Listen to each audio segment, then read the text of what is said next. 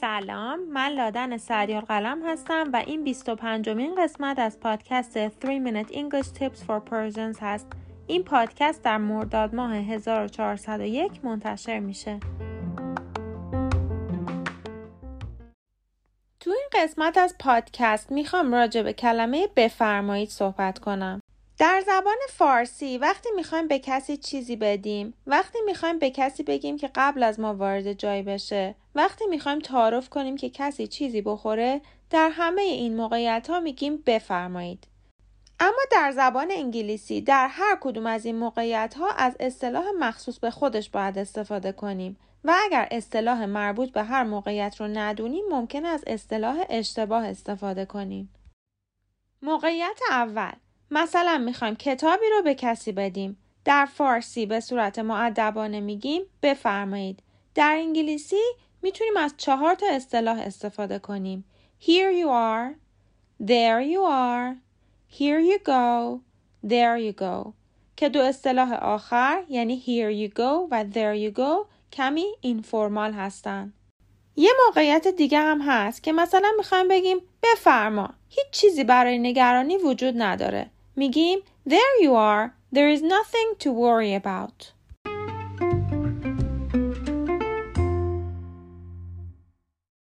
موقعیت دوم در فارسی وقتی می‌خوایم به کسی تعارف کنیم که قبل از ما وارد جایی بشه یا از جای خارج بشه میگیم بفرمایید.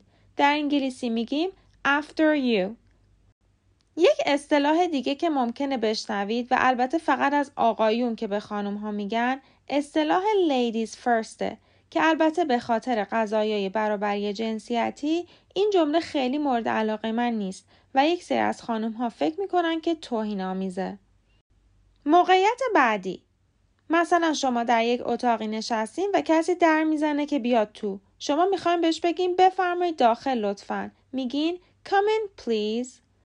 حالا اگر بخوایم به صورت دوستانه و غیر رسمی به همکار یا دوستتون بگین بیا تو می‌تونیم بگین in.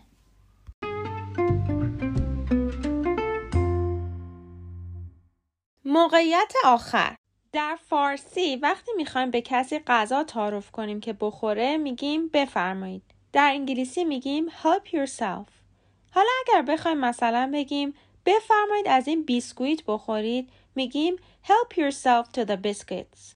البته اگر برای کسی چای یا قهوه یا هر خوراکی درست کردین و خواستین بهش بدین از here you are هم می‌تونین استفاده کنین و حتی می‌تونین بگین here you are help yourself. راستی حالا که بحث غذا شد یه نکته رو هم می‌خواستم در مورد اصطلاح نوش جان بگم. در زبان فارسی نوش جان رو هم اول غذا می‌تونیم استفاده کنیم هم بعد از غذا اما در زبان انگلیسی بونپتیت که همون معادل نوش جانه فقط در ابتدای غذا استفاده میشه.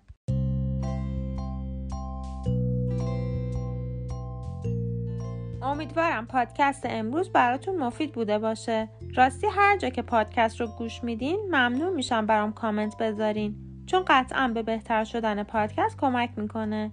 تا پادکست بعدی خدافز